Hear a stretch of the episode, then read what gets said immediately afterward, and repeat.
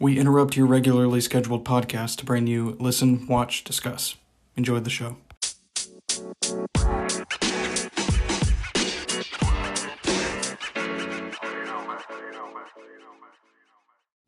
Hey guys, I forgot to mention this in the episode, so I'm just gonna tack this on after the intro. But obviously, if you haven't seen any of Christopher Nolan's 11 movies, uh, any of his filmography, I will be going into slight spoilers uh, regarding all 11 of them. So if you haven't seen any of them and you'd like to watch them and avoid spoilers, stop this episode right now and go watch the movies. But if you don't care about spoilers uh, and you'd like to hear my thoughts, or if you're going to watch the movies later, and you want to hear my thoughts on them right now, then by all means, please continue. Uh, but with that being said, let's get on to the episode. Hey everyone, welcome back to Listen, Watch, Discuss. As always, I'm your host, Brent Aiken, and on today's episode, I will be ranking all of Christopher Nolan's movies from my least favorite to my most favorite. Now, I, if you remember last week, I said that uh, this episode was supposed to release uh, last night and I was going to post it uh, last night. I fully intended on it, but I put it off until last night because uh, I was going to do it in the middle of the day. Uh, and I was like, I'll just do it tonight. And then I just ended up watching some TV, and I was like, you know what? I've I'll put it out tomorrow. I'll release it tomorrow. It's fine, uh, or record it and release it tomorrow. So uh, I apologize for the day long wait, uh, but you know I've done that before. But you know I just wanted to clarify why I didn't have the episode up yesterday. So it was just me being lazy and putting it off for for a few hours and then eventually the next day. So, uh, but yeah, so uh, as I mentioned last week, uh, in preparation and anticipation for Christopher Nolan's uh, newest movie or latest movie, uh, Oppenheimer, releasing next Friday, I decided uh, last week to start binging all of his movies uh, from you know chronologically from like his first movie to all the way until uh, his most recent movie, which was uh, Tenet in 2020, and uh, I and I started uh, last Wednesday and I finished uh, binging them all, all 11 of them, uh, last night or not last night, uh, yesterday afternoon. It was around lunch. So yeah, I spent a week and some change, a week and two days, binging all 11 movies, and I gotta say not a bad one in the bunch. I really enjoyed, I really liked and loved all 11 of them. Uh, but, you know, there it is a ranking list, so some of them there are some that are going to be at the bottom, obviously. That's how ranking lists work. But just know that you know, right off the bat that I don't really dislike any of these movies. Like I like all 11 of them. It's just obviously some of them I liked a lot more or more than the others further down on the list. Or I mean uh up higher on the list or down lower on the list. Sorry. Uh, yeah. So, you know, but, but yeah, they're all really good and they each have their own kind of, you know, unique charm and unique, uh, feel to them, you know?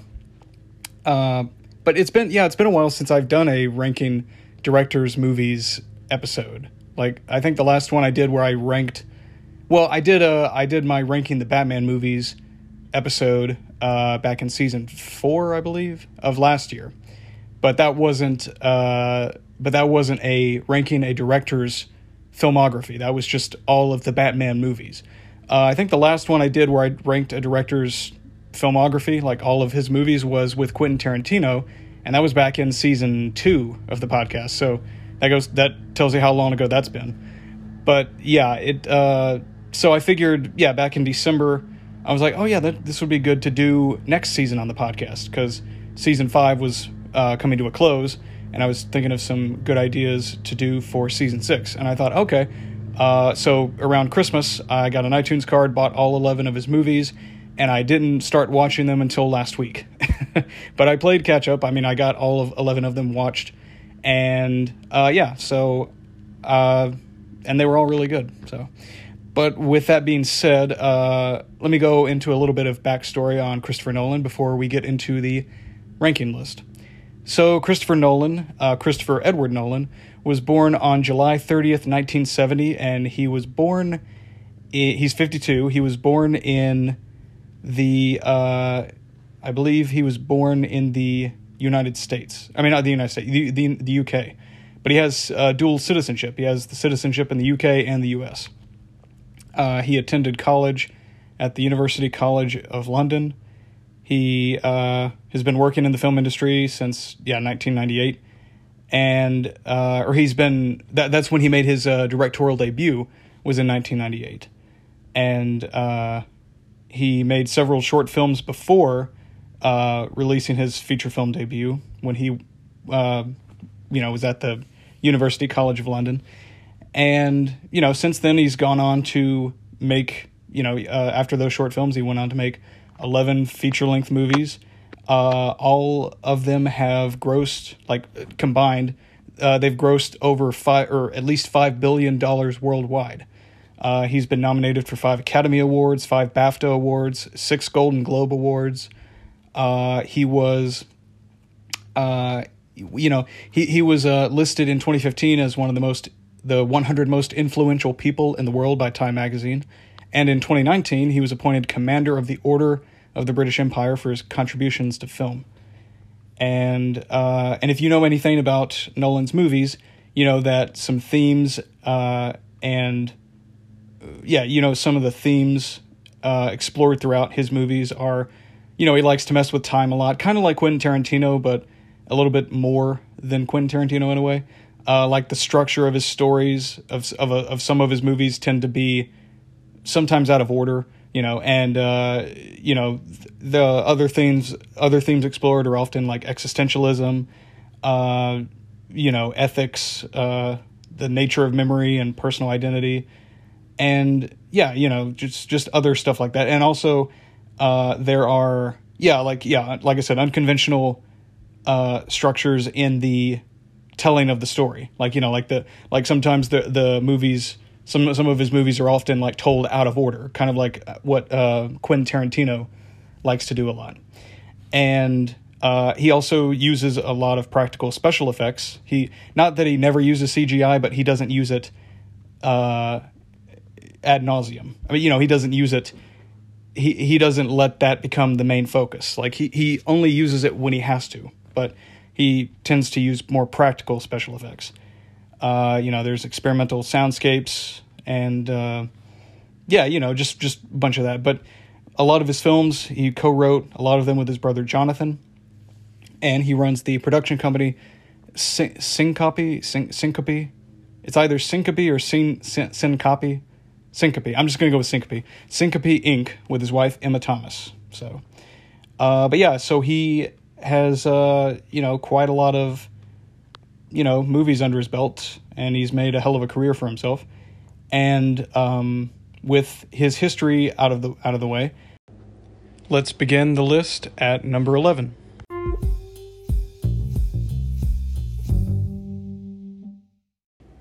At number eleven, we have Following. Now, Following is Christopher Nolan's first uh, movie, his feature film directorial debut and it was released on April 24th, 1998. And it is, uh, it basically tells the story about Bill, uh, played by Jeremy Theobald, uh, or Danny, Bill slash Danny, and he basically uh, likes to follow people. And he just follows strangers around to see what they do because he finds what other people do interesting, you know. But he always makes sure never to follow the same person twice so that way they won't you know suspect him. Like they won't see him and say oh hey I've, this person's been following me. But unfortunately he makes that mistake with uh, one guy by the name of cobb played by alex hall. And cobb is a professional amateur thief and he is basically he's drawn into the criminal underworld uh, by cobb when uh, you know, Cobb spots him, and you know he just uh, Bill finds it fascinating, and you know the, the lifestyle that Cobb leads. So he Cobb kind of takes him under his wing, and basically you know just uh, teaches him how to become a professional amateur thief. and yeah, I really did uh, love this movie a lot. Uh, or I guess like this movie. I, I do love it, but the reason why there's there's a couple reasons why it's at the bottom of the list, um, but I'll start off with what I really did enjoy about the movie. Uh, for for starters, for a first film uh, by a director, I thought this was a really good beginning to his career. I thought that it was a very interesting uh, choice to shoot it all in black and white, and that may have had something to do with the fact that they that he was on a limited that he had a limited budget for the movie. But I do like the stylistic choice to film it entirely in black and white.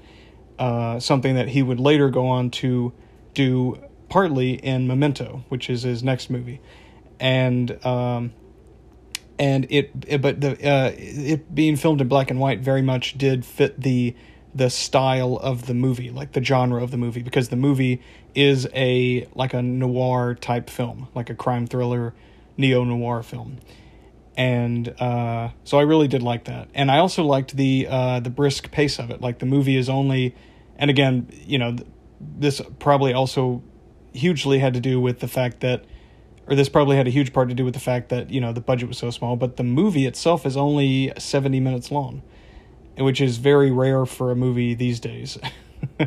Back then but especially today it's very rare that you get a movie that's an, only an hour and 10 minutes but but yeah this movie is short sweet and to the point and you know i love it for that and i love the fact that it's filmed in black and white. I wasn't expecting that. I mean even based on the poster uh, and the thumbnail uh, when I bought the movie on iTunes. I saw it was in black and white, but I didn't think the whole, for some reason, I didn't think the whole movie was going to be in black and white. So that was a pleasant surprise. I'm like, oh, this is neat. You don't normally, you don't see this a whole lot in movies now. I like that. It was, it, it you know, it definitely did feel like a throwback to like old school noir type films. Um, but yeah, that being said, uh, not that it wasn't interesting, and not that they didn't play around with the uh, the story structure, you know, because they because uh, Nolan you know, we see in the movie they do flash forward to scenes that have yet to come in the movie, like uh, scenes that take place in the future in the timeline of the movie, and then we cut back to the present and so on and so forth, you know. And, you know, it does kind of keep you guessing and keep you on your toes. But I guess to me, it just wasn't the most interesting. Uh, but it was a, you know, and maybe that's because, you know, of the limited budget and just the smaller scale of it all but that being said, I do appreciate the smaller scale, but I, I just think that, you know, later on down the line, Nolan would go, you know, of all the ones I've seen, Nolan goes on to do even bigger and better things with uh, his movies, like, you know, grander scale storytelling. He has grander scale stories in uh, his later movies uh, in his filmography. But uh, but yeah, so that's that's kind of why this one is at, at number eleven. Uh, that being said, the twist at the ending was good. The, the twist at the end was good. I didn't really see that coming, where basically uh, Cobb sets up. Uh, basically, he frames uh, Bill for uh, the murder of this girl that they were both uh, sleeping with, that they were both in a relationship with, and and then he just kind of disappears into the crowd. Like when when we see Bill talking with the police chief or like a a cop that works for the city. He basically um, uh, he basically you know he's like what? No I didn't I didn't uh, ask Cobb. And then you know I, I didn't kill anyone ask Cobb. And then like we don't know any Cobb. And then it cuts to like the streets of London which I forgot to mention that's where the movie takes place. And uh, and we see him just disappear into a crowd of people.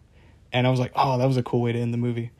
But uh, but yeah so uh, you know and the acting was good from everyone I I mean you know again for them kind of being all relatively unknown people uh, I thought Alex Hall did a good job as the thief Cobb. Jeremy Theobald did a good job at as you know portraying Bill as this you know kind of newbie to the criminal underworld. Uh, Lucy Russell, who is just referred to as the blonde, uh, she's the girl that they're both uh, in a relationship with, and Bill doesn't know that she's also seen Cobb. Uh, she did a good job. John Nolan played the policeman who is uh, is that's actually his um, nephew. Uh, that's actually, yeah, that's actually Christopher Nolan's nephew, which I thought was interesting. Um, yeah, or no, no, no, he's his uh, uncle. Sorry, my bad. Uh, yeah, he's he's uh, John Nolan. Jonathan Nolan is, uh, yeah, Jonathan Nolan is Christopher Nolan's brother. Yeah, my bad. I, got that mixed up. Um, so yeah, but yeah, the acting from everyone was good. Good twist at the end. But yeah, that that's pretty much why I'd put this at number eleven, just because of the, um, just because I feel like he, uh, you know, the limited budget, and I feel like you know, it it you know Nolan would go on to tell tell even bigger, better stories. But yeah, um, but yeah, with uh, number eleven out of the way, let's move on to number ten.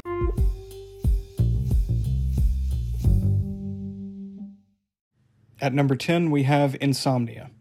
Insomnia is a psychological thriller film, and it was released on May 24th, 2002.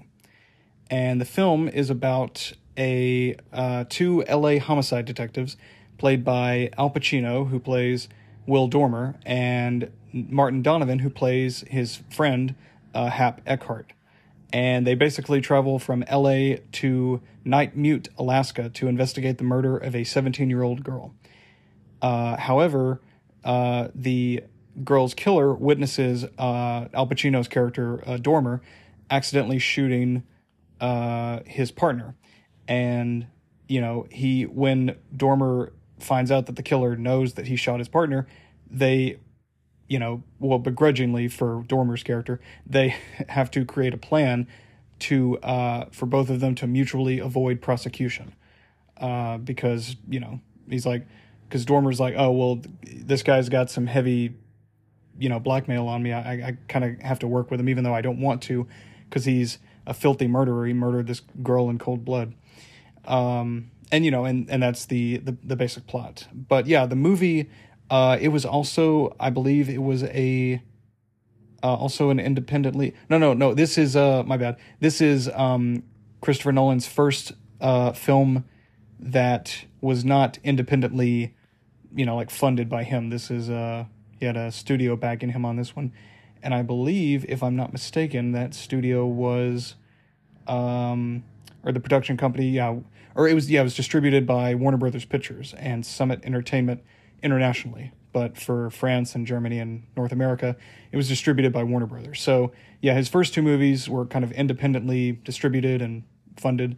Uh, but with Insomnia, this was his first studio backed uh, movie and uh, it did pretty well. It grossed uh, 113 million against a 46 million dollar budget, and uh, and yeah, whereas Following only grossed like 48,000 against a budget of like 6,000 pounds, I believe, because it was made in in London, you know, and it was made in the UK. Um, yeah, this one did pretty well, and so did Memento, but we'll get to that movie later on down the list. Uh, but yeah, so I, like this one a little better than following, obviously, because it's one spot higher. But uh, yeah, just the I really loved the the tense cat and mouse game that uh, Al Pacino's character Dormer and Robin Williams' character uh, played throughout the movie because uh, and I haven't mentioned this yet, but yeah, Robin Williams plays the murderer, uh, Walter Finch, and he does a really good job. Like this is one of his best roles, I think, because it's and and Christopher Nolan even said this. Uh, he decided to cast Robin Williams because you know he, Robin Williams is known for his uh, comedic roles, uh, especially in his earlier work. So like he thought it would be very interesting for Williams to play this, uh, you know, this murderous, uh, villainous asshole, you know, kind of creepy, yeah, creepy murderer. And yeah, the reason why he did that was because he thought, you know, audiences going to see the movie would walk away from the movie feeling like they've seen a new Robin Williams. Like, you know, basically seeing him do something they never would have thought, you know, that he would or could do.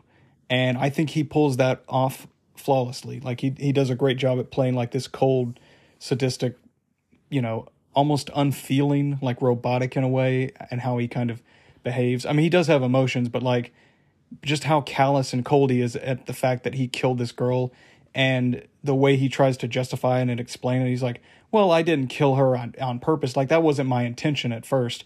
It's like, Jesus, this guy really is uh, screwed up. but, uh, but yeah, he, he does a great job. And, and the back and forth that, that his character, that, uh, that Walter and Al Pacino's character Dormer uh, has is fantastic. Uh, and even though Martin Donovan isn't in the movie for like he's only in it for like I believe half an hour, if that, maybe twenty something minutes. But uh, he he plays his friend and uh, partner detective, you know, uh, Hap Eckhart, uh, and I think the two of them have a good buddy dynamic too. And you do feel bad for Dormer when he realizes, oh shit, I shot my partner because they're tra- they're chasing after Walter, who, you know, we don't know, we don't see him yet, but they're chasing after him, and it's foggy, and they're kind of in the woods, and he shoots what he thinks is the killer, uh, Walter, uh, who, but at the time they don't know his name, they just know he, they're like, oh, we found the murderer, and then he finds out, you know, he shoots him, walks up, he's like, oh shit, I shot Eckhart, and then he just has to watch him bleed out, and he keeps that from everyone uh, until like towards the end of the movie, uh, when Hilary Swank's character Ellie Burr finds out, and and also she does a really great job too. She plays the uh, she's a a uh, cop at, who works at the police station in uh, Nightmute in Alaska, in the in the town of Nightmute, and uh, she basically is assigned to help them with their ca- with the case because you know she's a local, she knows the town better than they do, but but since it's a homicide, they're like, yeah, well, we kind of need some some guys from out of state. So the three of them team up, and then eventually it's just the two of them uh, trying to track down uh, Walter and uh, put an end to this uh, to this crime, or like to you know this heinousness of of this murderous asshole. Um, but yeah, so I mean the the cast, everyone does a great job. Uh, the plot was really great. Like I love, yeah, again, I love the cat and mouse game. You know, just between uh, Al Pacino and Robin Williams, between Dormer and Walter. And I loved too that because for the longest time when you're watching the movie, you don't um, you don't see Robin. You hear him, and at first you're like, "Is that Robin Williams?" Because it took me a second to realize that when he first talk, uh, called Dormer on the phone, I'm like, "Is that Robin Williams?" Because he hasn't shown up yet. And then I was listening to it again. I'm like, "Yeah, that's his voice." And he doesn't show up. I think until like an hour in or 45 minutes in. So you know, there's just this like sense of like you know, it kind of just keeps you on the edge of your seat because you're like, there's just this tension there where you're like waiting for the killer to strike or you're waiting for him to pop up, you know, because he hasn't yet. It's like, where is he? What's what's his next move? You know, it kind of you're kind of like almost put in Dormer and uh, and Ellie's shoes because you're you're also trying to figure out, okay, well, where's this guy? What's his next move? You know, what's he gonna do next? And um, and yeah, and and just seeing Al Pacino, just seeing Dormer like become even more and more unhinged and more and more of an insomniac, which is you know where the title of the film comes in, uh, was crazy. You know, uh, he did a great job of that, and oh, and also it's a, a, remake of the 1997 Norwegian film of the same name. I forgot to mention that earlier, but but you know, and I haven't seen the original, but I mean, this is a really good uh, film in, on its own, and I'm assuming it's uh, you know holds up to the remake pretty well. I'm sure it does the remake. I mean, I'm sure it does the original justice. But uh, and you know, and the way it ends is is really great too. Uh, I won't spoil what the ending is, uh, just in case you want to see it. But uh, but yeah, it's a it's a pretty shocking ending. I was like, oh shit, I did not see that coming. Uh, but yeah, so and now let's move on to number nine.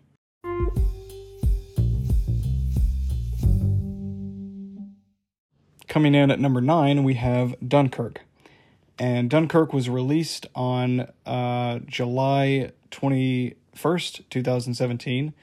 And it uh, did pretty well at the box office. Uh, its budget was between 82 and a and 150 million dollars, and it grossed 527 million at the box office. And uh, basically, this movie is a war film. It's a period piece. It's a historical war film, and it is basically it depicts the uh, evacuation of Dunkirk during World War II from basically from three different perspectives. It's from the perspectives of the people on land, from the people in the ocean, and from the the uh, pilots in the air. And I thought uh, the way they did that was pretty cool. How they kept switching between the three perspectives, or like how they kept switching between the three different groups of characters uh, that were, you know, on land and on sea and in the air and I liked how they all kind of converged at the end, you know, in one way or another.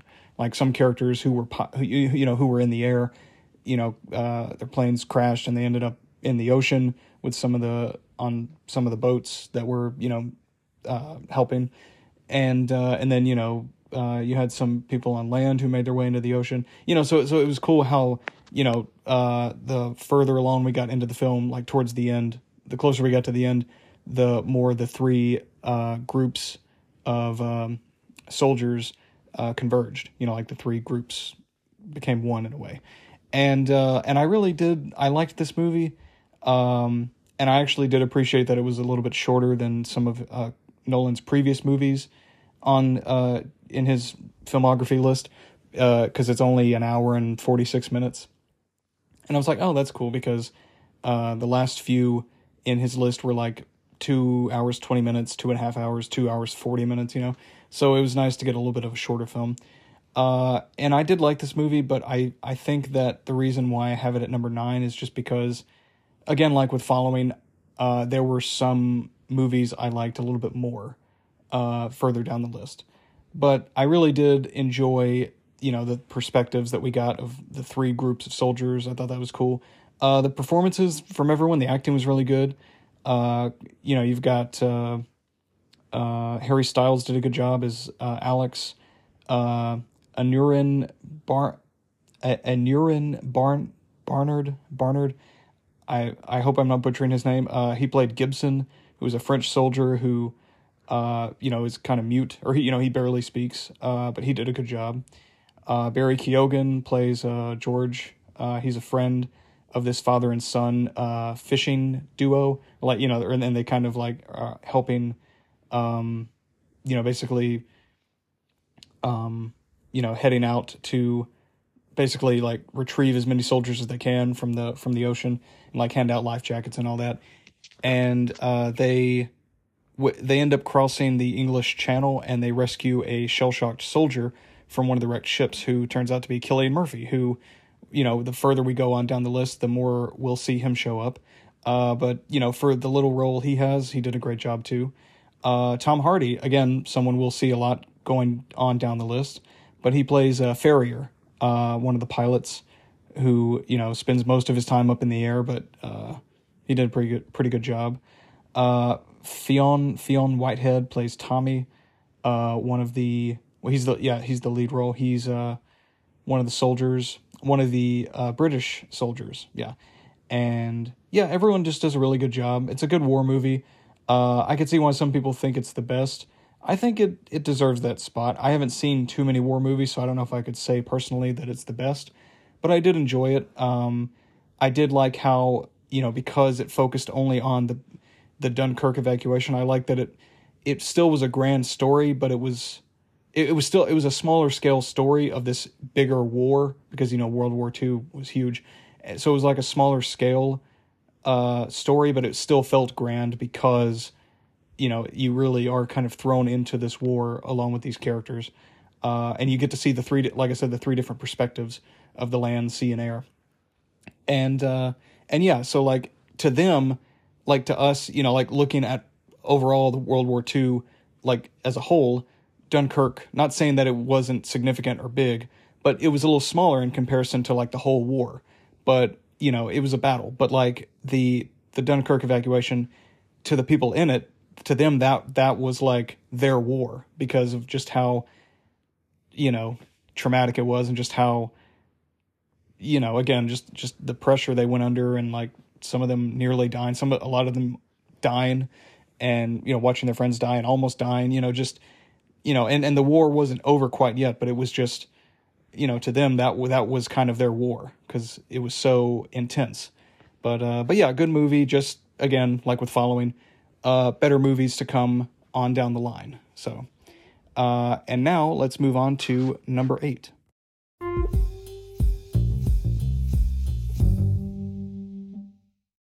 At number eight, we have Memento. Now, this was Christopher Nolan's uh, second movie right after Following, and it was released on, uh, well, in Venice, it was released in on September 5th, 2000. It was released on March 16th, 2001 in the United States. But I'm, yeah, I'm just going to go and go with the Venice release date and say September 5th, 2000. Uh, it was pretty close to the U- U.S. release date. So, but yeah, it's technically a 2000 uh, yeah, it says a 2000 American, so yeah, it's it's came out in the year 2000. We'll just say that. But it's uh it's also like with following, it's a neo noir thriller film, and uh, and I, I I think this one again, you know, is even better. You know, goes to show his growth as a director because I think that this one is even better than his previous movie. Uh, and obviously, you know, this isn't going. This list isn't going to be ranked from his first movie to his last movie because obviously Dunkirk comes away later in his filmography, and I put that at number nine. You know, but uh, but I do think that you know for a sophomore effort like this is uh, even better than his you know the predecessor, his previous movie. But uh, this is based on a short story, Memento Mori, by his brother Jonathan Nolan, and you know which was later published in 2001. And basically the and it did pretty well. Like it's it only had a five between a five and nine million dollar budget, and it grossed forty million at the box office. So, you know, again, goes to show when you have a smaller budget, you're more likely to gross, you know, way over your budget back. You know, if you don't, you know, have an overinflated but you know if you don't have a way too big budget you you're more than likely going to gross your money back and then some but uh, the the film is basically about a man named Leonard Shelby, who suffers from an antero, antero, anterograde amnesia, which basically means he can't create new memories after whatever after the event that caused his amnesia. Uh, so you know he has short term memory loss, and he can't form new memories. And basically, uh, the reason why is because uh, his wife was uh, murdered and raped and when he was trying to save his wife from being murdered and raped, uh, his atta- uh, her murderer knocked him unconscious, and he didn't get a good look at the guy. But ever since he got knocked on the head, he can't remember anything. He can't retain anything new after that. So the only way he can like remember anything new is by either tattooing important information on his body or taking Polaroid pictures of everything that you know he deems important enough and writing uh, descriptions uh, and little footnotes on the bottoms of and backs of the Polaroid pictures, which I'm like, oh, that's smart.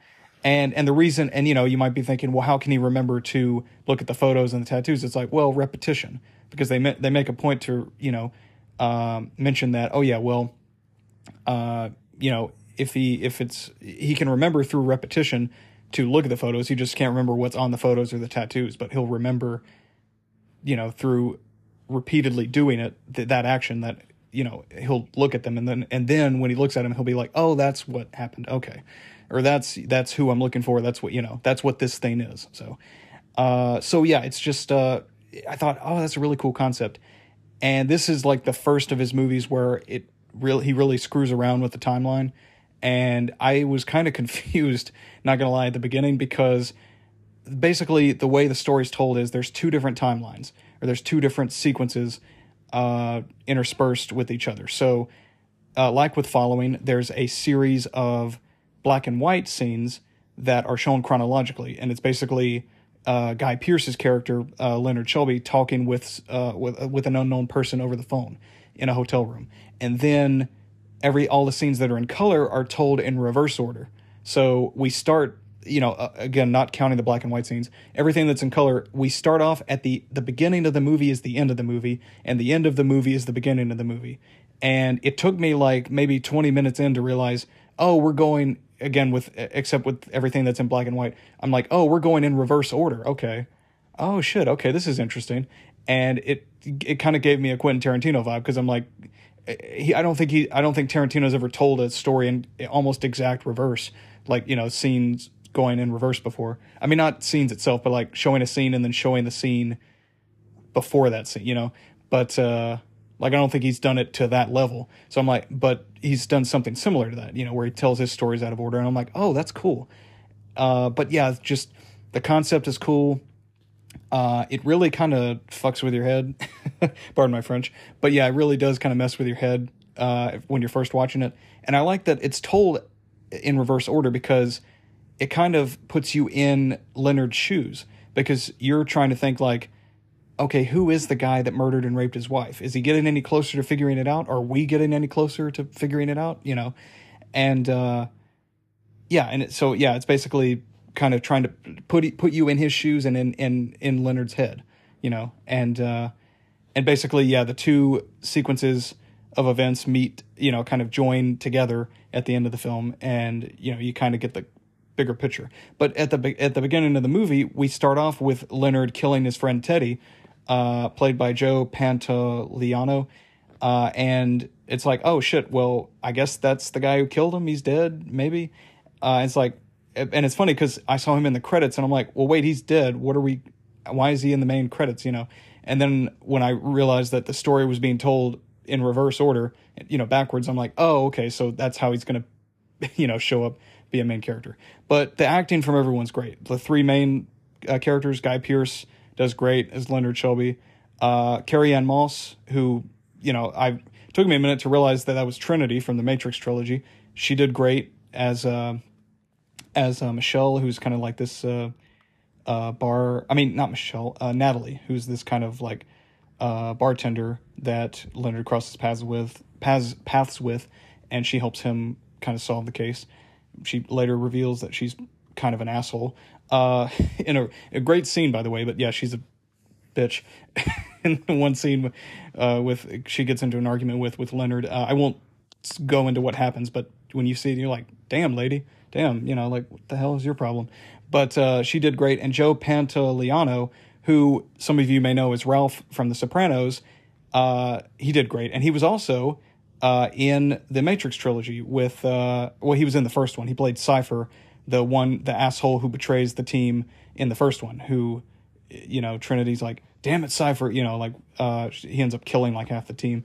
And uh, it's funny because he always seems to play slimy, snarky assholes. Like everything I've seen this actor in, he's like Ralph in The Sopranos, or Ralphie in the Sopranos. You know, uh, he was um, and he was an asshole. Yeah, Cypher in the uh, uh, in the in the first Matrix movie, and then of course, uh, yeah, and then of course, uh, in this one, he's also an asshole because you know he's kind of taking advantage of Leonard's condition and trying to convince him that he wasn't the person who uh, murdered and raped his wife, even though Le- Leonard has written on a poster, "Oh, don't trust this guy." But uh, and he's technically not the guy who did it, and I won't reveal who did it. But it took me a few minutes after watching the movie to sort of piece together what just happened. I'm like, I kind of I was following along, but there was a lot of information that happened that was revealed towards the end of the movie where I'm like, oh wait, so it's not him, but he still ends up killing him anyway. Damn, okay. Um, and it has something to do with Leonard's condition, but I won't uh, I won't reveal uh, what happens. Uh, I'll just say that it was a good twist too, and the fact that the movie ends where it began, or the fact that it ends at the beginning, I was like, oh shit, okay, so like if you're watching backwards, it's telling it in order.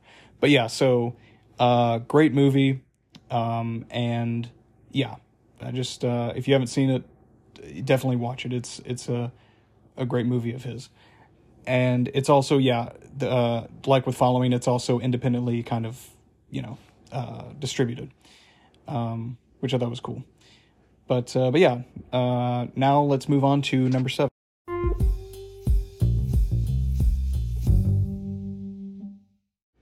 At number seven we have tenet. Now tenet was released uh, in the heart of the pandemic on september 3rd 2020 and it's uh, it's a science fiction action thriller film uh, and despite it having the highest budget of any of Christopher Nolan's movies at $205 million, uh, you know, and despite, you know, it being a Christopher Nolan movie, it was released during, you know, in the middle of the pandemic, so it didn't gross as much as it could have had it been released in like 2021. But it grossed uh, $365.3 million at the box office. Uh, so, you know, it was considered a box office disappointment, but because there weren't that many movies released in 2020, it was technically the fifth highest grossing film of that year. So, uh, but the film did receive positive reviews from critics. Uh, you know, although it received criticism for the complexity of the plot and maybe a little, and some of the sound mixing. Uh, but you know, I mean, I, uh, audiences still seem to enjoy it. Some people, uh, especially some people who aren't particularly big fans of Christopher Nolan's work, uh, tend to see this movie as like one of his more pretentious films. Um, but you know, I mean, opinions. Everyone's got their own opinion. Uh, so you know, it, it just depends. Uh, it, it it is a very complex, dense plot though. Uh, so I could see how some people might see it as pretentious. Uh, but yeah, so the film basically follows a former CIA agent uh, known only as the protagonist. That's his name. We we don't get another name from him. He's just known only as the protagonist. And he's played by John David Washington, Denzel Washington's son. And uh, he teams up with Robert Pattinson, who is basically his uh, his handler. And uh, and he teams up with, and he also teams up with Elizabeth Debicki, uh, who oh, and Robert Pattinson's character is uh, called is named Neil. I forgot to mention that. Uh, but yeah, he teams up with Neil, who's his handler, and Elizabeth Debicki's character, uh, Catherine, who is uh, uh, the wife of Andrei Sator, who's a uh, British domiciled Russian oligarch. And he is basically communicating with the future and trying to cause World War III because uh, the people of the future, some people in the future want to destroy the past for reasons unknown. You know, we find out why later and uh, Sator is uh, helping them carry their plan through. And we don't know why he is until you know later in the movie too.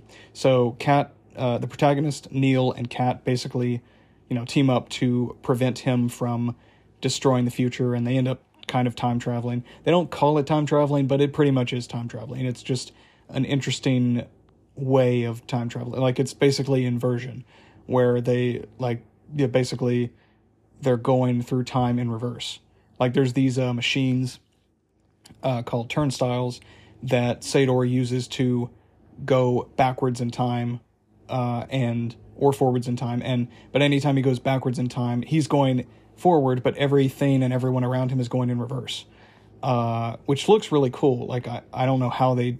I mean, I could see why this is his highest budgeted, like the the movie of his with the highest budget. I could see why this movie has his highest budget of all of his movies because it just seems like it probably took the longest to and most amount of money to make you know just filming everything backwards and then like the practical effects and maybe some of the cgi mixed in. And uh, but you know it, it looks really cool. It's a very interesting again dense complex plot for a sci-fi movie. Uh, but you know really cool. And even though i'm still slightly confused on some aspects of it you know again me being confused on it does kind of make me want to go and watch it it does kind of make me want to continue watching the movie again, like watch it uh, more times down the road. Uh, I liked the acting from everyone. I thought John David Washington did a pretty good job as the protagonist. Uh, Robert Pen- Robert Pattinson did a good job as Neil. Uh, I liked his kind of charm and and humor. You know, kind of his you know kind of uh, dry humor back and forth with uh, with Pro. I'm just gonna call him Pro for short the protagonist, and I liked Kat, Catherine. I thought she was really cool. Uh, Elizabeth Debicki did a good job, and she is beautiful. I just want to say that right off the bat. She's just this beautiful, tall, gorgeous goddess, British goddess. Uh, but she she actually and yeah, she did a great job. She also played. Uh, you know, if she looks familiar, uh, she played the the leader of the sovereign. Uh, the, I think it was the high priestess, if I'm not mistaken. Uh, let me see. I think that was her. Ayesha, yeah, she. I think her title was the high priestess, priestess, but she played Ayesha. She was the leader of the sovereign in Guardians Two and Guardians Three, and uh, but you know it, you might not be have been able to tell it was her because she was covered in gold paint. You know, like so it's like oh yeah, it's her. But yeah, um, uh, Michael Caine, he and we'll see further on down the list. He's he's a recurring character in Christopher Nolan's movies. I mean, he doesn't play the same character, but he's a recurring cast member. You know that uh, a recurring actor that Nolan loves to, to put in his movies. But uh, he had like one scene, but he played it pretty well. And Kenneth Branagh plays a huge piece of shit, a pretty good villain, but yeah, a huge piece of shit in Andre Sator. Like the whole time, I just wanted him to die because of how terrible he was treating Catherine. I'm like, man, your wife is beautiful and smart and and you know she she's got a and she's she's loving and nurturing, but she also has a don't give a shit attitude. Like you know, I'm not going to take this shit from you. Like she, you know, she can she stands up for herself. You know, she's she can be bold and abrasive and you know, and she seems nice, and you're just treating her like you're you're an asshole. You know, like wh- why are you treating her like shit? You know, and I couldn't wait for him to die. And I'll just go ahead and say he dies. I won't say how, but Catherine kills him, and it's pretty satisfying. I was like, yes. Like when I when he died, I was like, hell yeah, you know. Like I was just like when I first saw that, I was like, yeah, I was I grunted. I was like, yeah, you know, like that. Uh, but very satisfying death from him. Uh, and the the twist as to who founded the organization that worked for Tenet, you know, who Pro, Neil, and Catherine end up kind of working for and helping, you know, stop the attack from the future. Uh, I thought that was pretty cool. I'm like, oh, okay. Didn't, and the twist as to uh, Pro and Neil's friendship, like when they met, I was like, oh, I didn't see that coming either. That was cool. Uh, so yeah, even though it's slightly confusing at times and it's very dense and complex, uh, you know, the action was really great, and I still like the concept. And I thought backwards time, you know, t- traveling through time while everything in t- in time around you in the past is moving backwards. Like it's, you know, I thought, oh, that's cool because like to them you're moving backwards because they're moving forwards, but you know the way you're perceiving it, they're moving backwards because you're moving forwards through the past. You know, backwards time. It's the I probably it probably made no sense the way I explained it, but you know, but it it was really cool to see that, and uh, and there are a lot of great action set pieces, and uh, yeah, so great movie, and uh, yeah, and we're now at the halfway point, uh, pretty much, uh, and now let's move on to number six.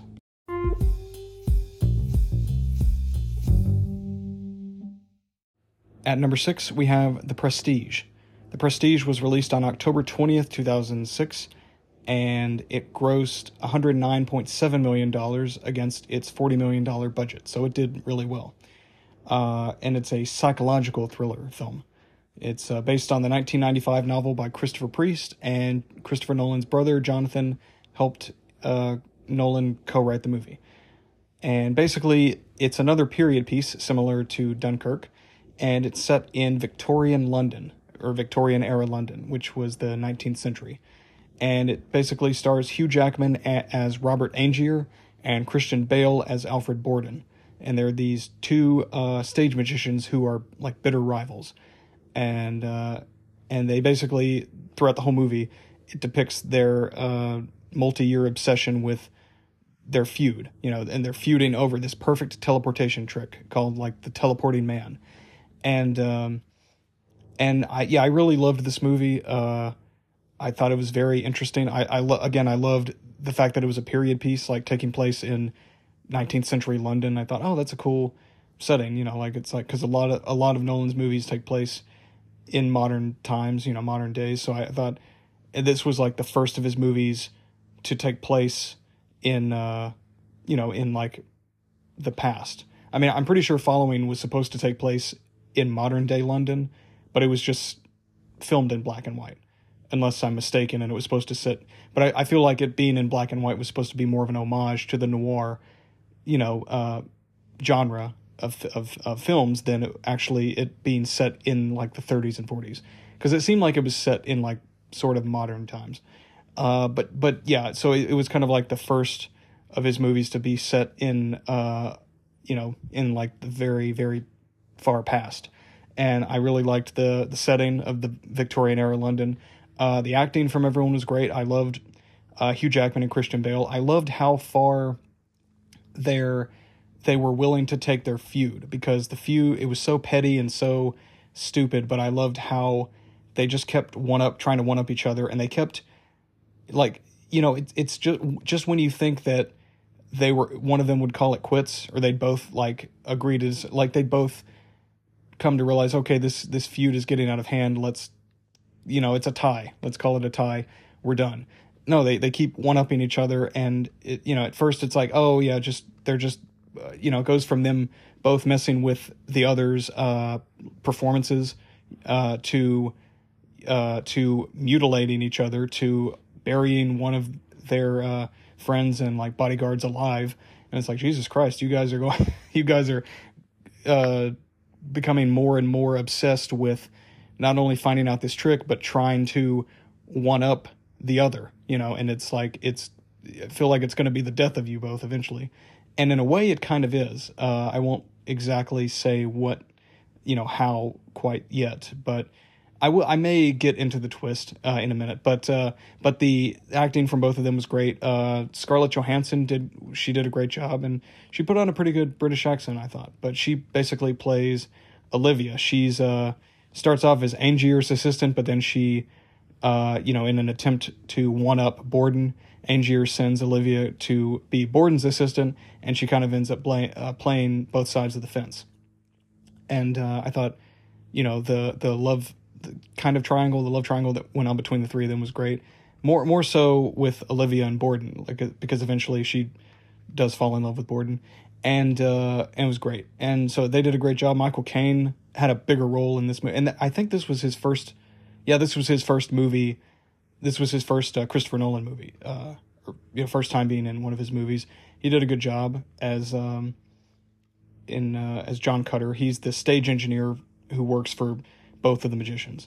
Uh, and oh, and two people I didn't expect to be in the this movie were uh, David Bowie plays Nikola Tesla, the you know who was the inventor of um, you know the founder of electricity and all that. Even though you know people say, oh yeah, well it was Edison, but technically Tesla uh, Tesla was first. You know, but uh, but you know they kind of both copied each other. Or, or Edison kind of copied Tesla, but but I when I he popped up, I'm like, is that David Bowie?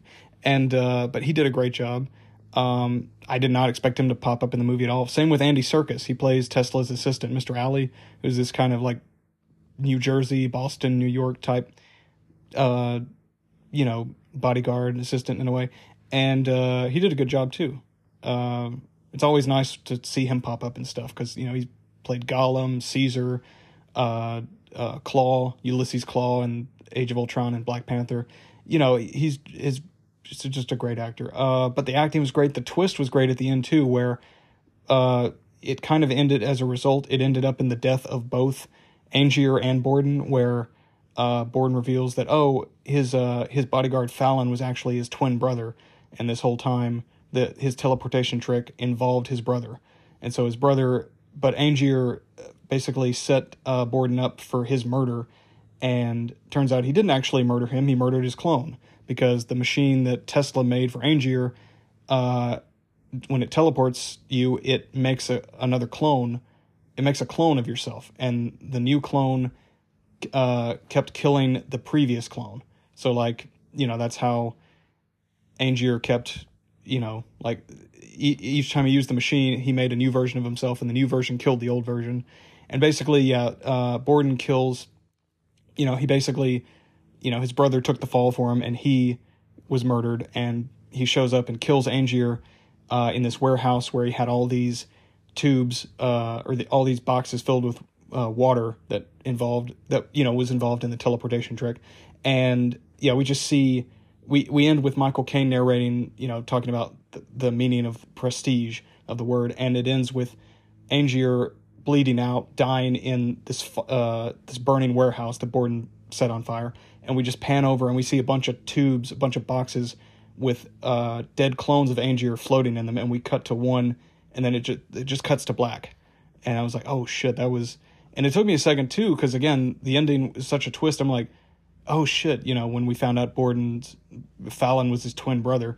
But then I was also like, oh shit, wait, so the machine Tesla made for Angier was cloning him all alone, and the clones kept killing each other every time a new one was made. I was like, you know, it's a mind screw right there. But yeah, I I love this movie. That twist was great. The acting was great, and I loved the, you know, the setting. I I thought Victorian era London was great. Uh, it was a great setting for for this movie. But uh, but yeah, so great movie. And uh, now we're over halfway done with the list. Uh, so, with number six out of the way, let's move on to number five.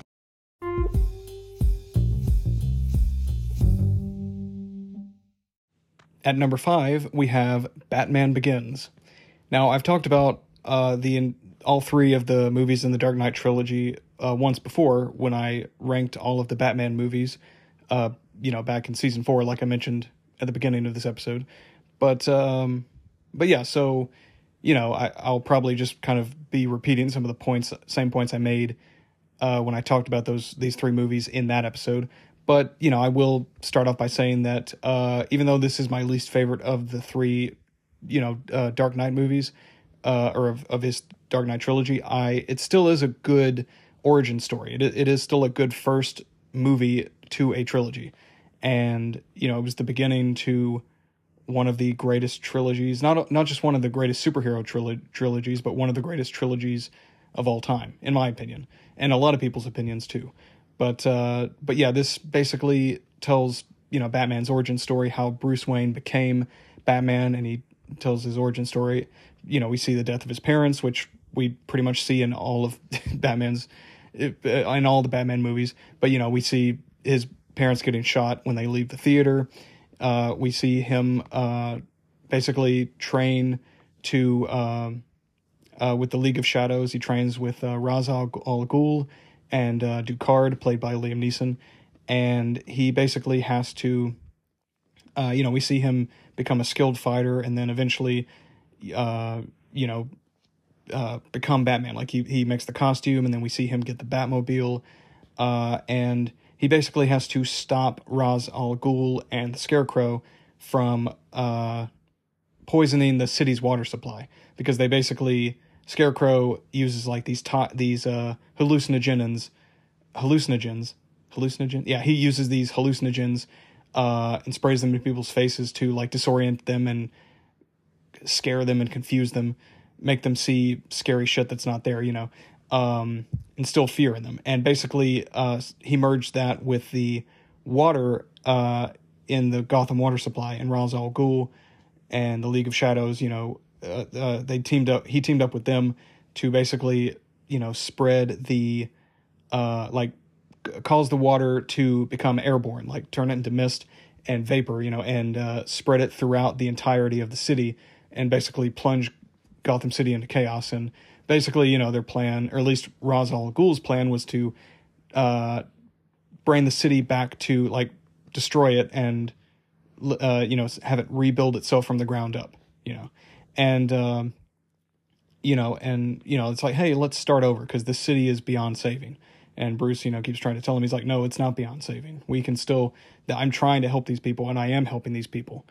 But, uh, but yeah, so uh, the movie, movie was really good. It, uh, it did pretty well at the box office too. It had a hundred and fifty million dollar budget, and it grossed three hundred seventy three point seven million at the box office. So it did really well. Uh, you know, I, I said this in again when I talked about this movie in the Batman movies uh, episode, but uh, Christian Bale does a great Bruce Wayne and Batman. Michael Caine plays a fantastic Alfred. Liam Neeson, uh, the twist with him being Ra's al Ghul, I was like, oh shit, I didn't see that coming. But he he plays a great villain. Same with uh, Cillian Murphy. Again, here's where Cillian Murphy pops back up. Uh, but he plays Scarecrow. He does a great job as Doctor Crane slash Scarecrow. Um, Morgan Freeman as uh, Lucius Fox, who's basically like his uh, his tech guy. He's uh, he's uh, Bruce's tech guy who helps him uh, with uh, with all the like you know the Batmobile and his gadgets and his suit and all that. Kind of helps him uh, with um, with that. And he yeah he basically conducts the studies in biochemistry and mechanical engineering. He supplies them with all his gear. So yeah, he's his tech guy, and he's a member Wayne Enterprises employee and basically, at and at the end of the movie, he's promoted to CEO when Bruce takes control of the company back.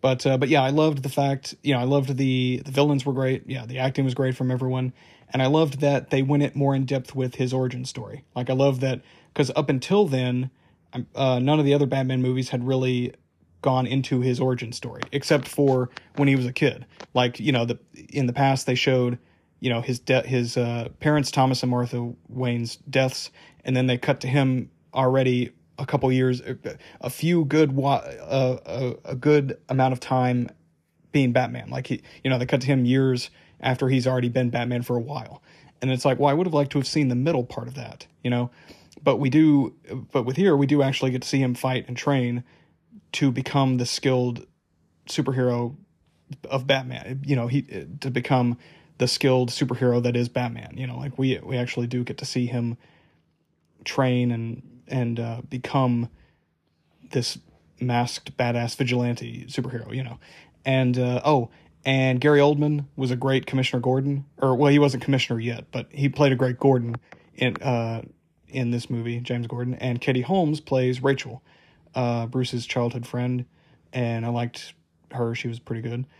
Um, so yeah, it was a great start to a great trilogy of superhero movies, and they only got better from there.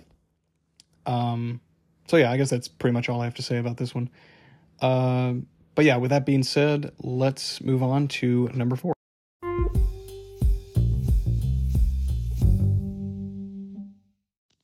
At number four, we have Inception. Inception is a science fiction action film, and it was released on uh, it was released on July sixteenth, two thousand ten. It uh, it did really well at the box office. Its budget was 160 million, and it grossed 836.8 million dollars at the box office. Uh, of course, not Nolan's best, uh, highest grossing movie. Uh, that comes later on in the list, but still, this you know killed it at the box office and uh and this was a, I really enjoyed this movie a lot. Uh and I had heard good things about it. Like I've heard you know I heard a lot of people say that this was one of his best movies. Very deep very intricate complex movie very you know um you know one of those movies uh, again like with a lot of Nolan's films where you have to watch it multiple times you know to I mean not that not really to understand it but like to understand it more in depth you know and uh, you know pick up on things that you may not have caught the first time you watched it. You know, uh, and yeah, it's uh, it it was really it was really good, really great. Um, but basically, the film is about if you don't know, uh, it's basically about this uh, professional thief, uh, Cobb, played by Leonardo DiCaprio, uh, who basically steals information from the subconsciousness of you know whoever uh, he's hired to steal them from. Like his targets, he basically steals information from by infiltrating their minds, and goes into their minds, goes into their dreams, and steals information. Uh, he's offered a chance by uh, Saito, this uh, this uh, uh, Japanese um, businessman. He employs Cobb and his team for this mission. He's basically he basically offers Cobb a chance at having his criminal history erased uh, if he can pull off a job, if, if him and his team can pull off a job for him. And what he basically wants is his, uh, he runs an energy company, and there's another energy company that's like about as big as his, and it's about to be handed over to the CEO's son, who's also played by Cillian Murphy, uh, who does pretty good in this movie too. Uh, but he doesn't want that to happen. He's like, well, I want to be the dominant energy company you know, if you know, I'm either going to win or neither of us are going to win. So if you can uh, incept the uh, idea in the CEO's son's head to dismantle his, his company, and so I can be the only energy company in the world or the major company, you know, then I will erase your criminal history and you can see your kids again. And um, and that's the basic plot. And of course, you know, then he, you know, uh, brings the, his team back together. Um, and the the six of them with uh, along with Mr. Saito go into uh, Cillian Murphy's character's uh, head to try to incept the idea in his head to dismantle his father's uh, energy company, his energy empire, and uh, and yeah, he. Uh, and, and, you know it just gets even more in depth and more crazy there because they don't they not only they don't stop at his uh, in his mind. They keep having to go further and further in, and it's funny because like earlier in the movie, uh, I believe it was Eames, uh, Tom Hardy's character, a member of the team, and one of Cobb's friends. Uh, he says you can't go, f- or or maybe it's Arthur, but w- one of his one of the members of the team says you can't go like uh, past two dream levels in a dream. That's not possible. But then not only do they end up going three dream levels deep, like they not only end up incepting, uh, like going in three different people's minds, uh, but they go go in four minds deep. Like like they go into uh, I think they go into yeah, it's like Cobb's mind in the end, and um, and I was like, oh shit! So they went even further than they thought was possible.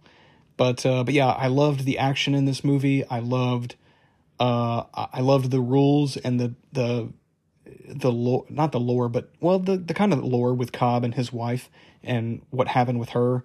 I thought was very tragic and sad. Um, and you know it gave Cobb a lot of depth, you know, to his character.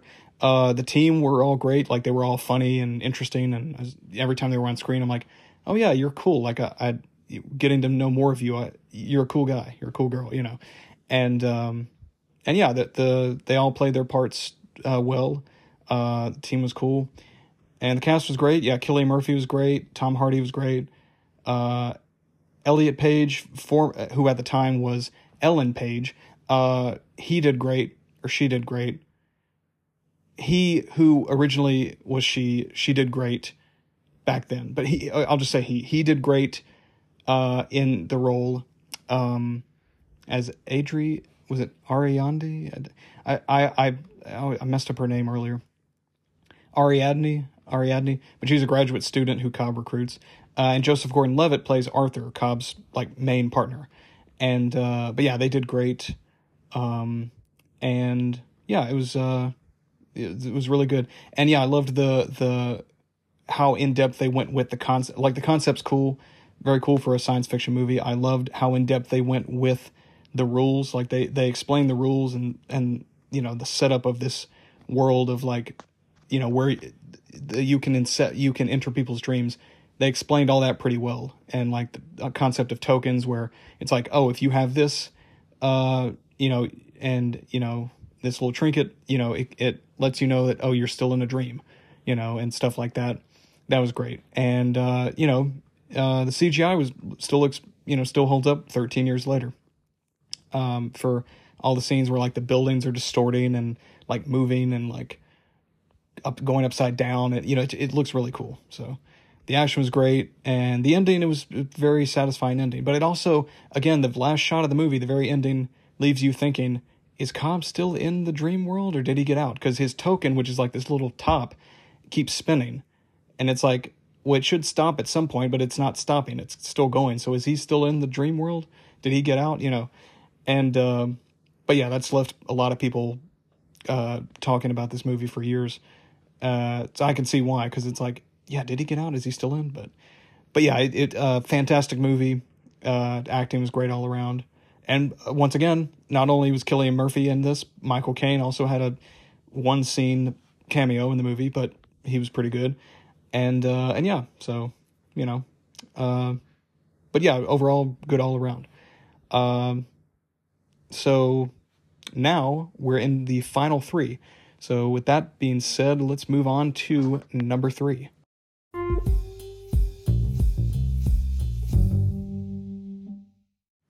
At number three, we have The Dark Knight Rises. The Dark Knight Rises is the third and final movie in the Dark Knight trilogy, and it was released uh, on July 20th, 2012. It uh, had a budget between 250 and $3 million, or 230 million, somewhere around there, and it grossed uh, 1.081 billion dollars at the box office, and it, uh, you know, it's it's not only is it Christopher Nolan's highest grossing film, it's uh, it became at the time of its release the seventh highest grossing film of all time. It was the third, and it was the third highest grossing film of 2012. So, uh, yeah, pretty good, not bad. Uh, and it's the second film in the Batman film series, like of all the film, all the Batman films, to earn a billion dollars. The first one being The Dark Knight, which obviously haven't gotten to yet. That's coming up on the list. Uh, but yeah, so the Dark Knight Rises pretty much uh, takes place eight years after the events of The Dark Knight. Um, you know, uh, you know, Bruce is kind of down in the dumps after what happened at the end of The Dark Knight with having to kill Harvey Dent. Spoilers, but you know, I'm going to get more into The Dark Knight when I get to it on the list. But you know, with uh, you know, and you know, Joker's been put away in, in Arkham. You know, Harvey's dead, but you know, him and uh, Gordon, you know, made a pact and they lied about the fact that Batman was the one responsible for the deaths of the people that Harvey killed, and they, you know, because they Gotham needed a white knight, so they're like, okay, well, we'll let the town, we'll let Gotham believe that Harvey was a good guy. So eight years later, they're still celebrating him. Bruce is still kind of down at the dumps. He hasn't donned the bat cape, and hasn't he hasn't donned the suit uh, in eight years. But uh, Bane, uh, you know, terrorist, a new villain, new threat to Gotham, basically kind of forces him out of retirement, and he has to save Gotham from nuclear destruction. Uh, you know, probably its biggest threat. Yeah, it's definitely its biggest threat to Gotham yet in all three of the movies. Like this is, you know, Bane is the I mean, maybe not the best villain, although he, I, I think he's pretty good, but like he's the most like destructive villain so far. I mean, it's like it's like okay, he's gonna blow up the entire city. You know, like it's like it's got like a blast mile.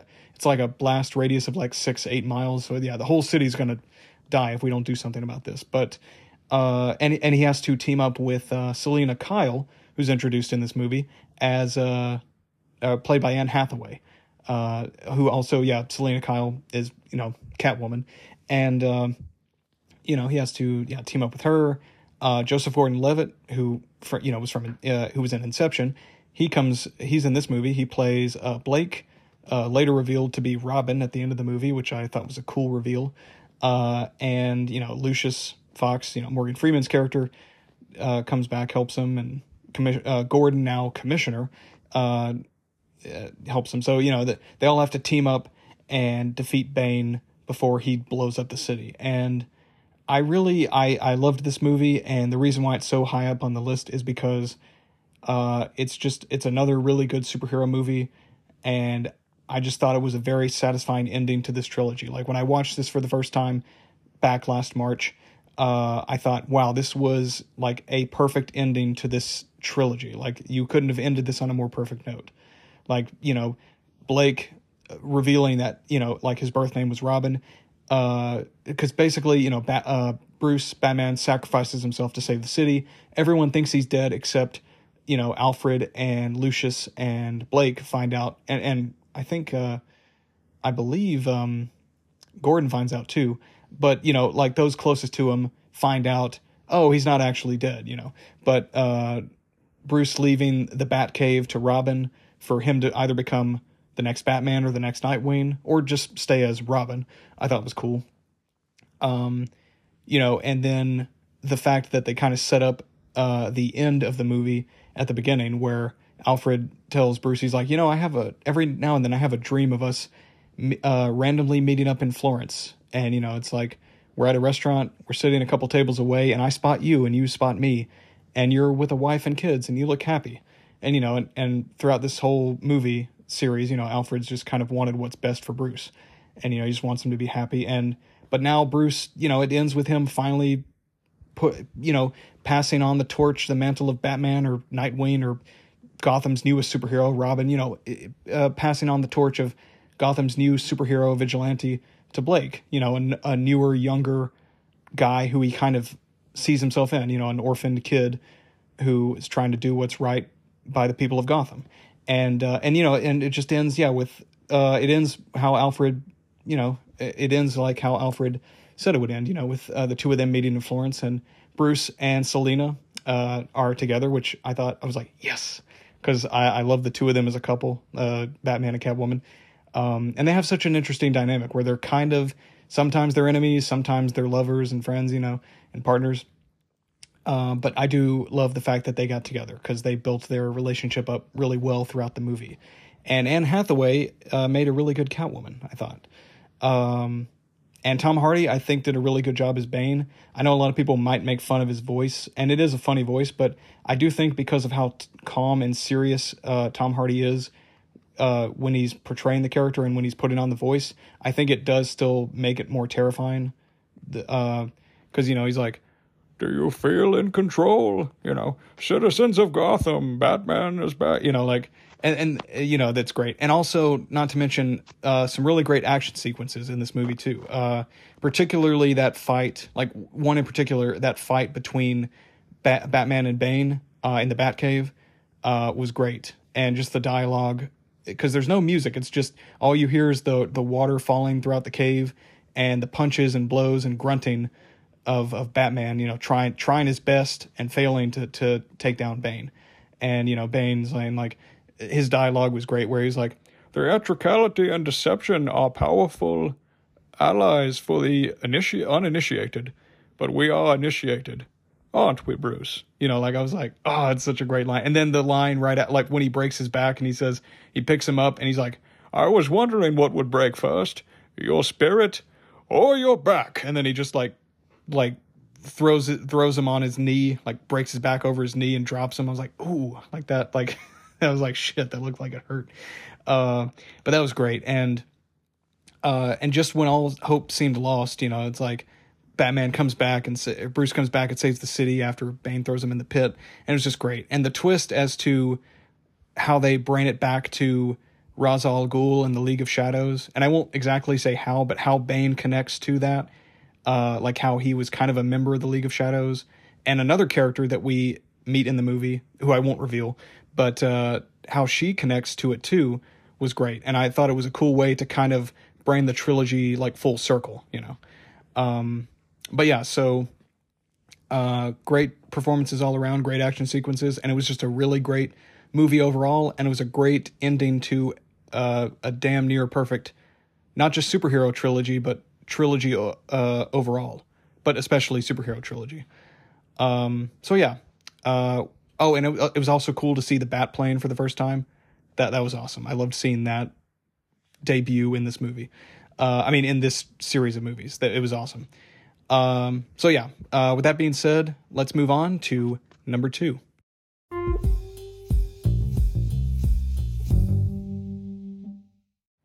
At number two, we have Interstellar. Uh, Interstellar was released on November 5th, 2014, and it did, it made a killing at the box office too. It had a budget of $165 million and it grossed $773.8 million. Uh, so it, it did one, it did fantastic at the box office. Uh, but it's a science fiction film, uh, an epic science fiction film, and it uh, basically stars. It's set in a dystopian future, uh, in 2067 to be more specific, and um, humanity is basically, you know, uh, there's a blight and famine uh, that's you know destroying the uh, you know our food source and crops. You know we're running out of food, so farmers are like very essential now. And this uh, Matthew McConaughey plays this um, former NASA pilot who um, who you know he used to be a pilot, but you know he decided to become a farmer, even though he hates farming because you know farmers became more essential. You know, and space travel wasn't really, you know, they they it wasn't really needed as much at the time, but um, he uh you know he finds his way to uh you know whether it's on accident or whether it's fate or destiny, but uh he finds his way to uh this um the NASA base that's kind of secured, you know, secret NASA base, uh, led by Dr. Brand, uh, aka, uh, you know, played by Michael Caine. And uh, he basically tells him, he's like, look, we're going to send you, because you were one of our best, you know, pilots, we're going to send you, you're going to be the leader of this group of astronauts. We're going to send you, my daughter, Dr. Brand, uh, uh, Amber, I believe was her name. let me see. I mean, not Amber, Amelia. Yeah, we're going to send you, my daughter Amelia, and two other guys, uh, Romilly and uh, Doyle. And yeah, we're going to send the four of you up to uh, this wormhole near Saturn. Uh, and, you know, we're you're going to go through it and we're going to see if there are any habitable planets on the other side. You know, we've got two plans. The uh, plan B, plan A is to, you know, find this new habitable planet and, you know, take everyone, you know, basically calls a mass exodus, or, you know, create a mass exodus and send everyone, you know, to this new planet. You know, once we find out which one it is, you guys come back, we'll basically just import or export everyone off Earth, transport them all off Earth to this new planet. Plan B, if that fails, you know, you guys just go to the new planet and we have some fertilized eggs, you know, just create the new people, you know, just like fertile, you know, uh, let them grow and, you know, they'll they'll they'll be the next generation. You know, you've got them in this little incubation chamber. They'll, be the next generation. You know, if Plan A fails, and uh, and you know the whole movie is just yeah them trying. They they basically have three planets. Uh, from there was this research team, this team of twelve people that went up there, uh, and three of them went to these three different planets. Um, we don't know if they made it yet or not, but we know that those are our three. Those are their three best chances.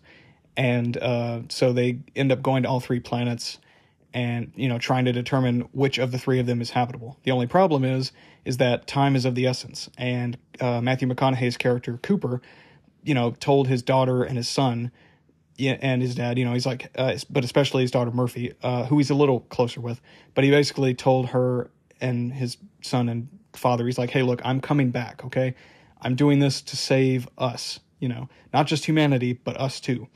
Um, and I will be back. And um, yeah, it was just uh, and how they played with time was really cool too because you know uh, space travel, space is pretty. I don't know if you know this, but space is pretty far. you know, it's like huge, uh, and it's ever expanding, which is crazy. But like uh, a simple mission to Mars can take like months. You know, going to the moon I think takes a maybe a month. I don't know, but Mars takes a few a, a few good months at least to get to and that's like the closest planet to us, you know, and it's like one of the most habitable habitable planets in our solar system that's not us or our moon, you know.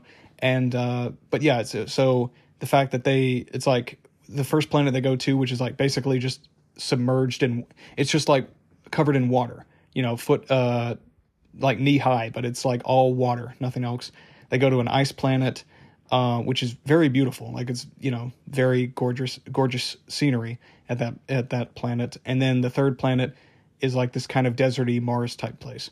But the first planet, uh, when they get there, Amelia, you know, Brand tells Cooper, she's like, "Hey, look, uh, if we're down there for an hour, uh, seven years have passed on Earth, so we better make this count." And uh, and you know, basically, we see you know, it's like time is of the essence because the longer they're in space searching these three planets, the the one the more the people of Earth age, you know, the the more time passes for them on Earth, but also the uh, the more likely it is that they're going to die of dehydration and starve and you know have their lungs fill up with dust, you know, because it's uh, getting very dusty and with with the blight and the famine and all that and the uh, and the crop fires and all that. So, uh, yeah, so you know, it's just it's kind of a dust bowl has been forming on Earth, you know, uh, and and yeah, so but the movie it was just really great. It was very emotional, very heartfelt. Uh, I thought Matthew McConaughey killed it as Cooper. Uh, Anne Hathaway does great as Amelia Brand again from The Dark Knight Rises. She was in, you know, she was Selina. I thought she did a great job. Uh, Jessica Chastain plays uh, Cooper's daughter Murphy, like 23 years later because uh, you know we cut to later we cut to her on earth you know she's an oh, she's an adult now and she's working with uh, brand's uh, father. You know she's working with amelia's father professor brand on uh, she's become a scientist at nasa and she's trying to figure out a way to kind of bring them home or you know see what they can do to solve the equation of uh, the the gravity equation to uh, basically you know bring everyone uh, bring everyone home, you know, and uh, or bring everyone there. And yeah, so you know, I, I thought she did a great job too. Um, um, and Matt Damon, I didn't expect him to pop up, but he's he has a, a not not really a cameo, I guess a glorified cameo, but he's in the movie for a little bit. Uh, he does a great job, and there's an interesting twist with his character that I didn't see coming. But uh, I was like, "Wow, you asshole!" Uh, there's a little bit of there's a betrayal that kind of goes on, but I won't say what it is. But I'm like, oh, okay, piece of shit. Uh, but he he did a great job for what little screen time he had. He, he his part he killed it. And Michael Caine again, fantastic as Doctor Brand. Um, but yeah, the movie's just very heartfelt and emotional. It's gorgeous too. Like, uh, I mean, the practical effects, you know, for like the robots uh, on board their ship, you know, the Endurance uh, they looked really cool. Tars, the robot, with like the uh, just the way he moved because he was like this big block, but then like he can move and his legs become like spinning blocks whenever he moves. I was like, that looked really cool. But for the budget being 165 million, it looks really good. You know, like they, the practical effects and some of the CGI mixed in, you know, it looks gorgeous. Like every time they're out in space, all the pl- the three different planets they go to are great. You know, breathtaking, gorgeous to look at. Uh, and and yeah, just uh, and, oh, and also I love the fact that every time they go to, like, and anytime we see them like interlocking the ship with the main, like the smaller ship with the main ship, we don't hear noise. There's an explosion that happens on the station. Again, not going in too heavy into spoilers for you know that part of the movie, but there's an explosion uh, uh, that happens on the main station, and there's no noise. And I love that because like almost all science fiction movies, sci-fi movies, you hear the sound in space and it's like well no that's not how space works space is a vacuum you can't hear sound in space so you know technically we shouldn't hear this explosion and we don't. So I, I do love that they that that was pretty accurate to what we know about space. It's like, oh yeah, well if if there was an explosion or if there was, you know, if someone shot you in uh, or crashed your uh, rocket, if some you know in sci-fi movies like in Star Wars, if someone shot your ship down, you wouldn't be able to hear the lasers shooting the ship down. You wouldn't be able to hear the ship blow up. It would just you would just see it, you know. So I loved the accuracy of that. And it was a small detail, but it, it was much appreciated. Uh, and yeah, just and it's very uh, well, yeah, okay, I said yeah, very emotional and heartfelt. I actually teared up and I was actually tearing up uh, during the scene where uh, because basically they keep sending these uh, videos up to their space station or up up to their ship, and we get to see uh, Cooper watching all of the uh, tapes or all of the videos uh, of his kids growing up, and we get to, and his daughter is kind of upset with him for having left, and she hasn't really made one in like at all. But you know, he gets to see her for the first time in years, and when he last saw her, she was like ten or twelve, and then she's like in her thirties now, and she's like, "Why did you leave us, Dad?" You know, like she's kind of breaking down, she's mad, and and he's just like crying, and I was like, "Oh man," it's like a very emotional sad scene, you know, very, and, and you know, and I thought Matthew McConaughey delivered a fantastic performance. All the actors did a f- great job with their performances, but uh, and I loved the the kind of twist where the the aliens that sent them um, on this mission turns out to be, or turn, you know, gave them the coordinates for the wormhole and all that. It turned out to be a futuristic uh, a version of humanity from the future, like uh, a race of humans from the future basically sent Cooper and Murphy on this mission to save humanity in the in the present day, you know. And I was like, "Oh, that's really cool." And uh and like the the foreshadowing of I think there's a ghost in this room and and I won't say how that plays out, but like Murphy thinks there's a ghost in a room in the beginning and when you see what who the what the ghost actually is at the end of the, towards the end of the movie, you're like, "Oh shit, that's cool." But uh that was a good twist. But anyway, yeah, so I went on a little bit longer with this film than I meant to, but it you know uh I'm not sorry. It, it's a great movie. That's why that's why I went on a little bit longer uh, with this one. But yeah, fantastic movie. Uh, can't recommend it enough. Uh, actually, I can't really recommend any of these enough, but especially this one because this it's so high up on the list. But uh, but yeah, with that being said, I've, I've talked about this movie a little bit, you know, long enough. Uh, with that being said, let's move on to the number one pick.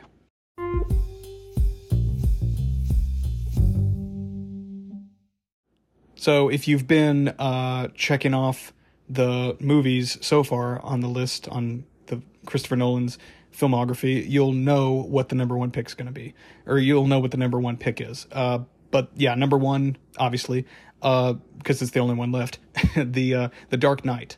Uh, so yeah, probably an obvious, you know, pick to go with, but honestly, watching it again, I'm like, yeah, so far this, like, you know, when I got to this movie on the list and I watched it again, I'm like, yeah, this I feel like this is this is number one right now, and I feel like by the time I get through with all of his movies, this is still going to be at number one. And I was right; it's still at number one. Uh, it's just it's a great like it's a near perfect movie. Uh, it's just a great superhero movie overall, but you know, I mean, it, it did a great job with everything. But like you know, everyone thought that. Uh, I mean, everyone loved it. Like it, it grossed. Uh, it it had a hundred eighty five million dollar budget and it grossed a billion, just like the Dark Knight Rises too. Uh, it grossed one point zero zero six billion dollars, and uh, you know, everyone thought, everyone was like worried that Heath Ledger wasn't going to do, uh, you know, wasn't going to make that great of a Joker, but they were proven wrong by this movie because he really puts his heart and soul and mind, checks his brain out of the door, you know, or no, well, not checks his brain out of the door, but like he, uh, in terms of like, he fully he fully embodies the character of the Joker.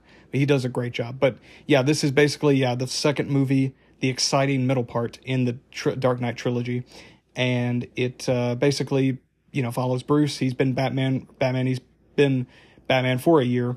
Uh, so it's him uh, he teams up with Gordon, who's a lieutenant now uh, in the uh, G- Gotham City uh, Police Department, and the new district attorney Harvey Dent, who basically team up to you know stop organized crime in Gotham because you know with with Batman's help, uh, crime in Gotham has gone down, and Harvey has only uh, further helped the cause of you know dismantling crime. Um, but you know, unfortunately, uh, their plans are screwed up because the Joker decides to you know cause some chaos. You know, because he's he just loves spreading chaos and showing everyone what a bunch of stupid apes they are. You know, just like throwing everyone into as much chaos as he can. He just loves reveling in it, you know.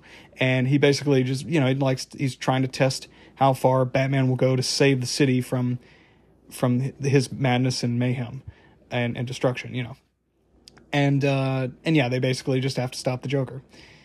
And yeah, the movie is just a fantastic movie. Heath Ledger, it was his last performance. I'm pretty sure this was his last performance. I don't think he had anything else that he was that he had already filmed that I don't think he had any other movies that he had filmed parts in. But yeah, I'm I think this was his last performance. But what a way, what a performance to go out on. Unfortunately, he, you know, he accidentally overdosed in his apartment. Tragically, you know, it would have been cool to see him in The Dark Knight Rises because he just does a, such a fantastic job as this character. Um, but you know, it's it is what it is. But at least if he had to go out, at least he get he went out giving us a hell of a performance as like one of the most iconic Batman villains and characters. Uh, and his performance is one of the most iconic in superhero movies and, and movies of all time, but especially superhero movies. Uh, but yeah, you know, obviously Christian Bale, Michael Caine, they do a great job. Gary Oldman is uh, Commissioner or Lieutenant Gordon, he's great. Uh, Maggie Gyllenhaal replaced Katie Holmes as uh, Rachel in this movie, but she does pretty good. Uh, and Morgan Freeman is Lucius Fox, another great job. Aaron Eckhart uh, along with Heath Ledger, is a new addition to the the main cast. Uh, he plays Harvey Dent, and if you know anything about Harvey and his uh, who he becomes in the comics and like you know any of the other Batman like shows, movies, you know, uh, he becomes Two Face, and we see his descent into madness and him beca- as he when he becomes Two Face. Like we see Harvey slowly start to be corrupted by the chaos and crime and villain uh, villainy of uh, and the heinousness of the city. We see him become corrupted by that, and it and his corruption only deepens uh, when he becomes Two Face. Like when when he gets his face burned off uh, in the explode in the explosion uh, later in the movie, and um, you know it his performance is great too. And I feel like, and I said this in my ranking the Batman movies episode, but I feel like because Heath Ledger gave such a great performance, I feel like a lot of people overlook Aaron Eckhart's performance as Harvey. Uh, but you know, and understandably so, because you know of how great Heath Ledger did as the character of the Joker. But Aaron is fantastic too as as Harvey, and and just again like watching his descent into madness, and like how he starts the movie and how he ends is like completely a you know 180 character like a 180 degree uh, it's a flipped script. You know, it uh, it's he starts off and he ends the movie completely differently than how he started started off, and you know, it's just great uh, and tragic watching his character go from a good, upstanding, moral white knight citizen that Gotham needed to clean up the city to you know one of the villains of the city. You know, becoming Two Face and that CGI because you know a lot of the movie is practical effects, but that's CGI, and I'm sure some of it was practical effects, but most of it was CGI. But the CGI on uh, that they used to to for Harvey's half face, like for his the burned side of his face, that looks so well. And I think it's because they didn't. There wasn't it. The movie wasn't riddled with CGI, so maybe you know they they obviously had a set amount a set amount for the budget to work on for the face, or they obviously set enough money aside to work on the face and they didn't overuse CGI throughout the movie. So, you know, they spent more money and time on his face. But that that looks so great. Like I was, you know, watching the movie the other day, and I'm like, this holds up even today, like 15 years later, and you know, uh, three days from now, it will. Yeah, the 15th anniversary of this movie is coming out, or will be in three days. But yeah, it's uh, the it the CGI still holds up. Like with Sandman and Spider-Man 3, which was 16 years ago, that uh, you know, this holds up even today and rivals some CGI we have in movies today. Uh, and I think it's because they didn't rush the the visual effects artists working on it. Like they uh, you can see the time and money that went into his face. It looks as realistic as it can, and it looks really realistic. It looks great, but uh, but yeah, you know the movie it's paced well. It's paced fantastically for it being two and a half hours. You don't feel the runtime at all. The action pieces are great. Uh, we get introduced to the Bat Cycle. We get to see, or I think it's called the Bat Cycle, but we get the Bat Cycle, uh, which is part of the Batmobile. But we didn't see it in Batman Begins. We get to see it in here, the introduction of it in this movie. I thought that was cool. Uh, and there's a cool set piece where Batman's chasing Joker through the city on the Batmobile, and then he has to disengage the Bat Cycle from the Batmobile, and he starts chasing him on that. And then, then the Gatling machine guns pop out on the side, and he's shooting at him. Fantastic scene, you know, the chase scene in downtown Gotham. But yeah, action was great, uh, and the ending was great too. And it, it the way it ends, it, it makes you immediately want to start the next movie, just because that huge cliffhanger it ends on. Um, and it's uh and yeah it's very much an exciting middle part to this trilogy it just you know it's and it's just a great superhero movie overall it's very quotable so many memes and quotes came from this movie that are still used today like harvey's classic line of you either die a hero or you live long enough to see yourself become the villain you know that can't you know that that that's been used uh, you know that that's been quoted and memed uh, so many times you know um, why so serious, you know, and, and a bunch of other scenes and lines from the movie like that. But those are just like two of the many examples from this movie. But yeah, so that's why this is my favorite of his movies.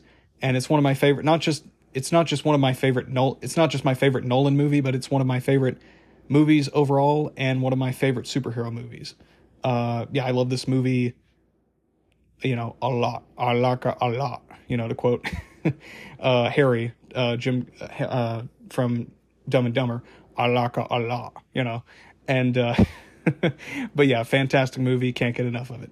Uh, so yeah, so if if you again to reiterate what I said at the beginning of this episode, if you if none of you have seen any of these movies, uh, if you guys haven't seen any of these movies, uh, go watch them because they're all great, good and great in their own ways. And obviously, you're gonna have your own ranking list, like where you'd rank all eleven of these. So, you know, don't take my opinion as fact. You know, like this is just how I would rank all 11 of them. So, but, uh, but I, I feel like to me, there's not a weak link in the bunch. And I feel like you might all think that too. But then again, I don't know. I'm, I'm not you guys. You might think that The Dark Knight sucks, although I highly doubt that. But, you know, you might think that sucks and like, uh, Memento's the best of his movies, or you might think Following should be, you know, might might be in the middle of the list, or you know, you whatever the case may be, you know, you'll have your own list of how you how how you'd rank them. You know, which one's your least favorite and favorite, where what would be in the middle. But uh, but you know, uh, if you haven't seen any of them, go watch them all because to to me they're all great and go- good and great in their own ways. Um, so yeah.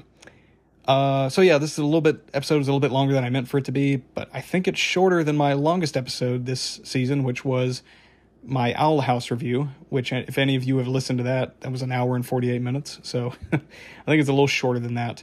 Um, but yeah, so I guess that does it for tonight's episode. Uh, again, sorry for this being delayed by a day, but, you know, thanks for being patient and waiting for it.